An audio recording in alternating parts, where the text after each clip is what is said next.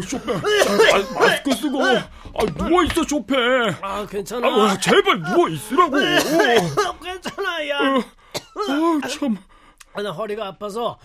아, 더 이상 눕지도 못하겠어. 아, 내가 힘들어서 그래. 누워 있어, 좀. 아유. 잠깐만. 아유. 뭐야.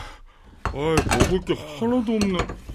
아니, 쇼팽, 그럼 너도 아무것도 안 먹었겠네? 아, 그럼 빈속에 약만 먹은 거야? 아유, 음식이 넘어가질 않아. 그 약도 내가 아까 억지로. 아니, 그럴 리가 음식이 안 넘어가다니 말도 안 돼. 아, 쇼팽, 너 이러다가 진짜 큰일 나.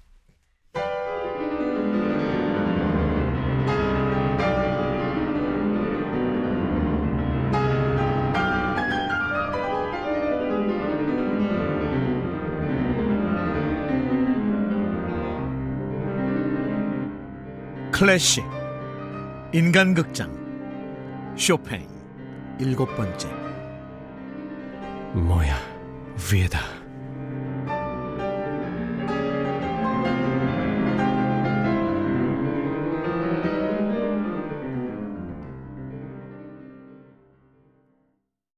(1835년은) 쇼팽에게 여러 가지로 힘든 한 해였다. 시작부터가 그랬다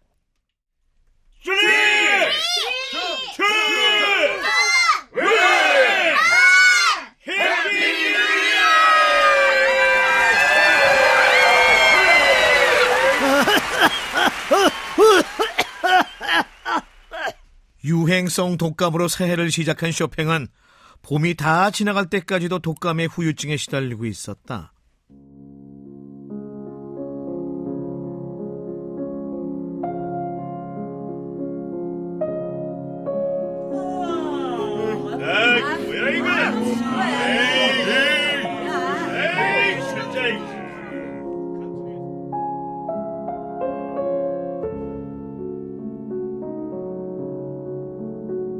같은 해 4월과 5월에 낭만파 브라더들과 함께 했던 대형 콘서트에서 쇼팽은 관객들로부터 조롱과 야유를 받았지만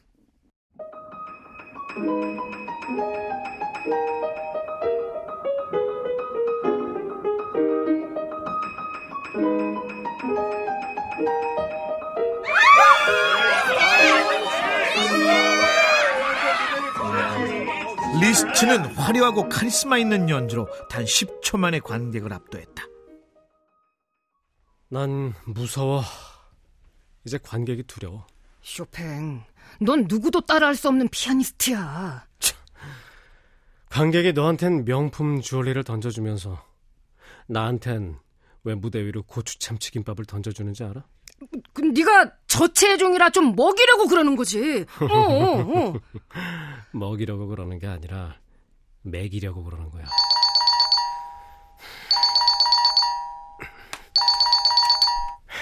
여보세요. 쇼팽! 어, 누나. 아버지 요양차 한 달 동안 엄마랑 다 같이 칼스바트에서 보내려고. 칼스바트는 독일 국경 근처의 칼스바트는 온천으로 유명한 휴양지 도시다. 그렇다. 그때도 지금처럼 너도 오면 좋겠다. 근데 방금 누구야? 암튼 쇼팽 파리하고 바리샤가 딱 중간인데. 어, 어. 와. 와, 와, 와, 와, 와. 어, 누, 누나. 1835년의 기운이 바뀌고 있었다.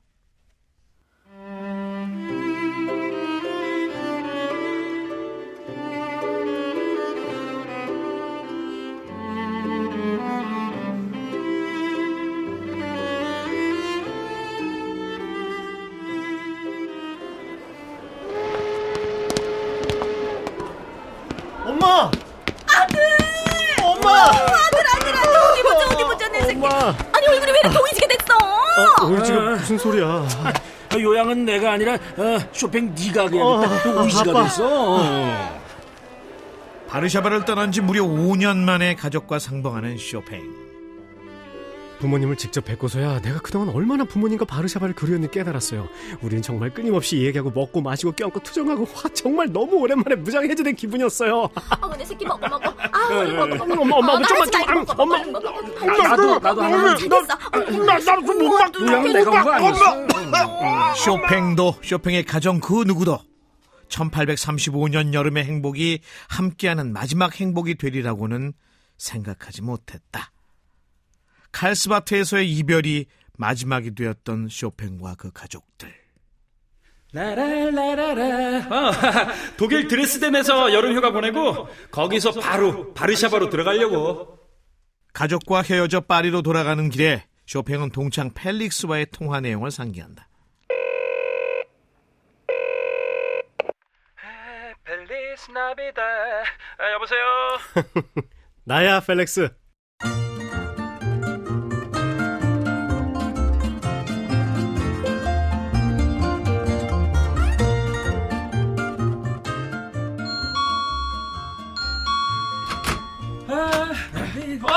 어, 어서 와 쇼팽.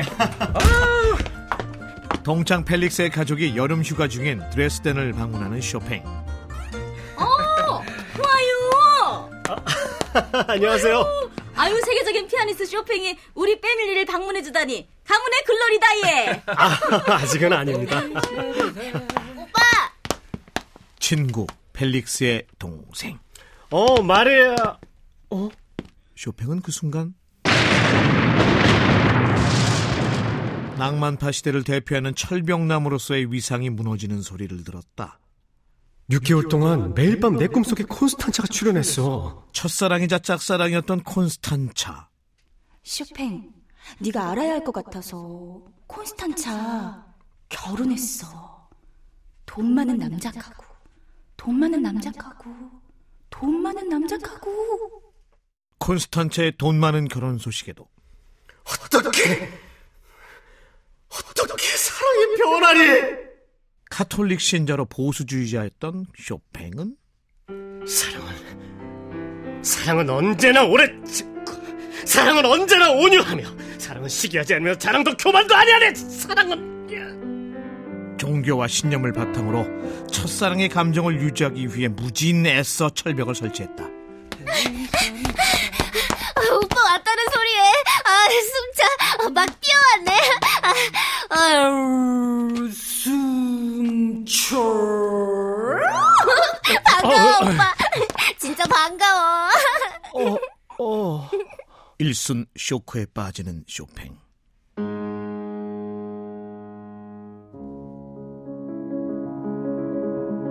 야, 마리아.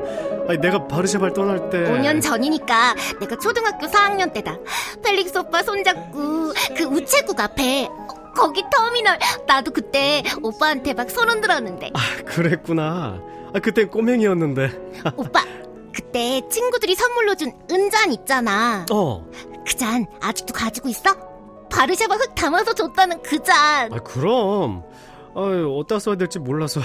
아, 바르샤바가 그리울 때마다 흙 냄새도 맡고 만져도 보고 그래. 오빠 너무 낭만적이야. 난 낭만파야.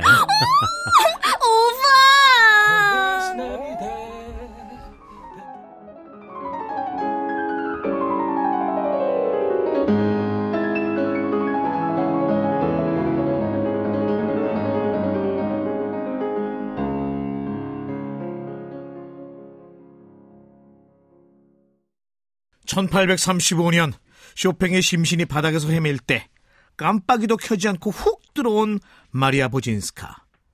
마리아는 당시 16살로 밝고 쾌활한 성품에 건강미가 돋보이는 김태리의 외모를 닮았을 것이라고 추측된다. 김태리, 나의 짱이다.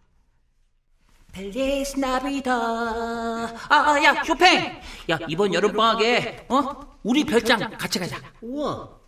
쇼팽은 중학교 시절부터 방학이면 종종 자신의 집에서 하숙하던 친구 펠릭스의 별장을 방문했고 그곳에서 늘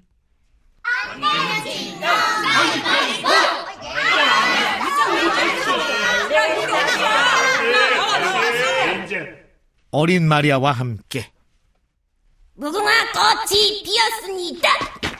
무궁화 꽃이 피었습니다. 무궁화 꽃이 피었습니다는 물론 어딨지? 어디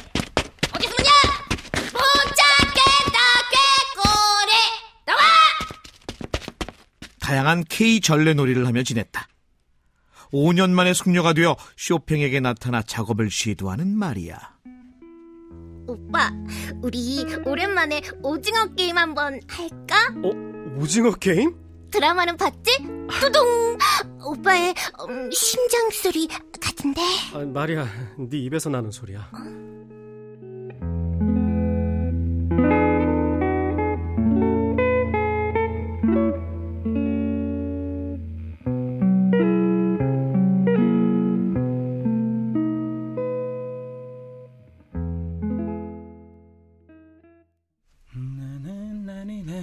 아 노래 그만해. 야 귀족도 아니고 평민 지방과 사돈이 되는 건 좀 그렇지 않니? 아니 나는 it's okay인데 네 father가. 아이고 엄마 쇼팽이야. 장차 낭만파를 대표하는 피아니스트가 될 쇼팽, 어? 그 피아노의 신. 그러니까 그것도 문제야. 예. 왜? 아 노래 그만해. 시인이 무슨 돈이 있겠니? money가 아이고, 있겠어? 아이고 엄마. 우리 처가에서 좀 도와주면 되지. 어? 장모가 어? 재테크의 여왕이잖아. wow. 어머 하긴 처가살이도 능력이니까 그지? 음. 예 근데 그 face color는 어쩔 거야? 55와트 형광등 불빛 같은 그 face color. 아, 아 쇼팽 어렸을 때부터 봤잖아. 걔 원래 형광등 색이야 원래. 얼굴. 원래 그래? 음. 아유 참냐 저체중 약골의 형광등 face color면 그 건강은 it's okay인 거야? 아유 엄마 백열등보다 형광등 수명이 it's okay야. 아우 오케이.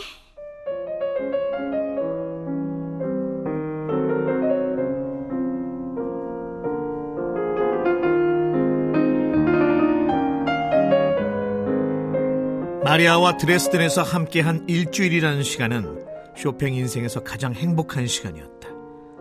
곧 헤어져야 하는 마리아를 위해 이별의 왈츠를 작곡해 주었던 쇼팽.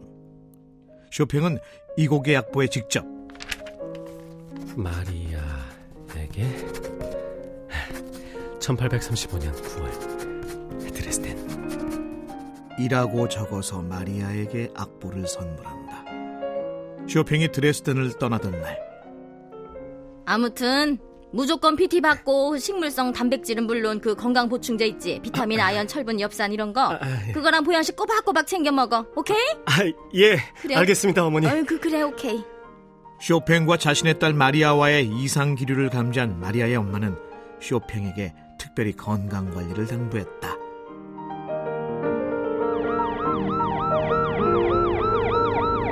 여름 내내 파리를 떠나 감정 소모가 많았던 쇼팽은 파리로 돌아오자마자 레스랑 석션 150줄. 하나, 둘, 셋. 다시 한번 150줄. 하나, 둘, 셋. 응급실에 실려가고 바르샤바 지역 신문엔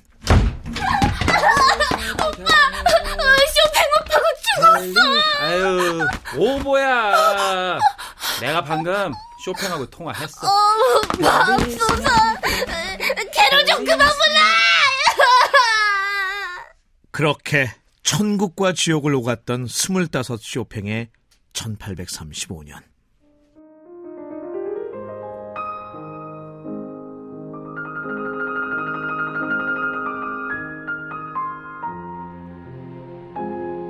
그 다음 해 쇼팽은 마리아와 여름 휴가를 즐기기 위해 다시 독일로 향한다. 그곳에서 마리아는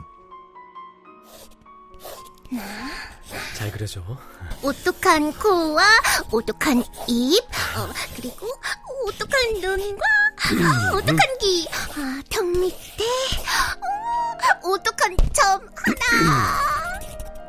쇼팽의 초상화를 그렸는데 이거 어떡하니? 쇼팽의 콤플렉스였던 메브리코가 가장 부드럽게 표현된 초상화였다. 초상화 관계자의 말이다. 안녕하십니까 관계자입니다. 여, 여기 저 쇼팽의 사진과 비교해서 볼 때 이 이 호상화를 그린 작가의 사심이 많이 반영된 호상화라는 걸 알, 알았습니다.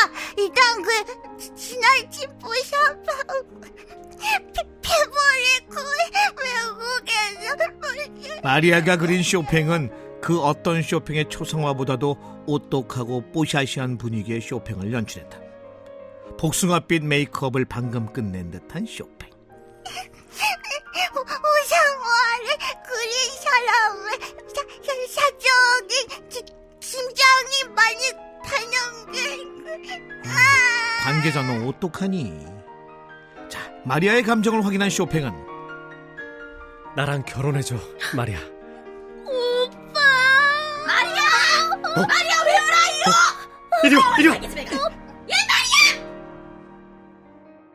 마리아 하고의 두 번째 휴가에서 과감하게 프로포즈를 했던 쇼팽.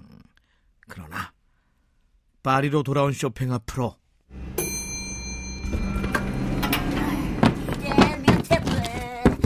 비대면 택배. 아유, 예, 예차. 예, 택배 왔습니다. 아, 비대면 택배. 마리아가 보낸 택배가 도착한다. 어, 마리아. 어? 음, 마리아. 마리아. 그동안 쇼팽이 마리아에게 보냈던 선물과 편지들 Dear 쇼팽, 지금까지 우리 마리아하고 보냈던 time을 secret 해주면 thank you 하겠다. 아들 같은 쇼팽에게, 오케이? 아들이 아니라 사위가 되고 싶었습니다. 사위가. 결국 쇼팽은 마리아와 주고받았던 편지를 정리해 포장한 뒤 뭐야, 위에다. 뭐야 비에다 나의 슬픔이라고 쓴 뒤 리본으로 묶는다. 이 편지 꾸러미를 평생 간직했던 쇼팽. 마리아는 쇼팽의 사랑을 고백한 처음이자 마지막 여인이었다. 그곳의 여름은 아름다운가요? 파리에 머무는 건 너무 힘들어요. 당신의 이별보단 덜 슬픈 편지를 바라는데.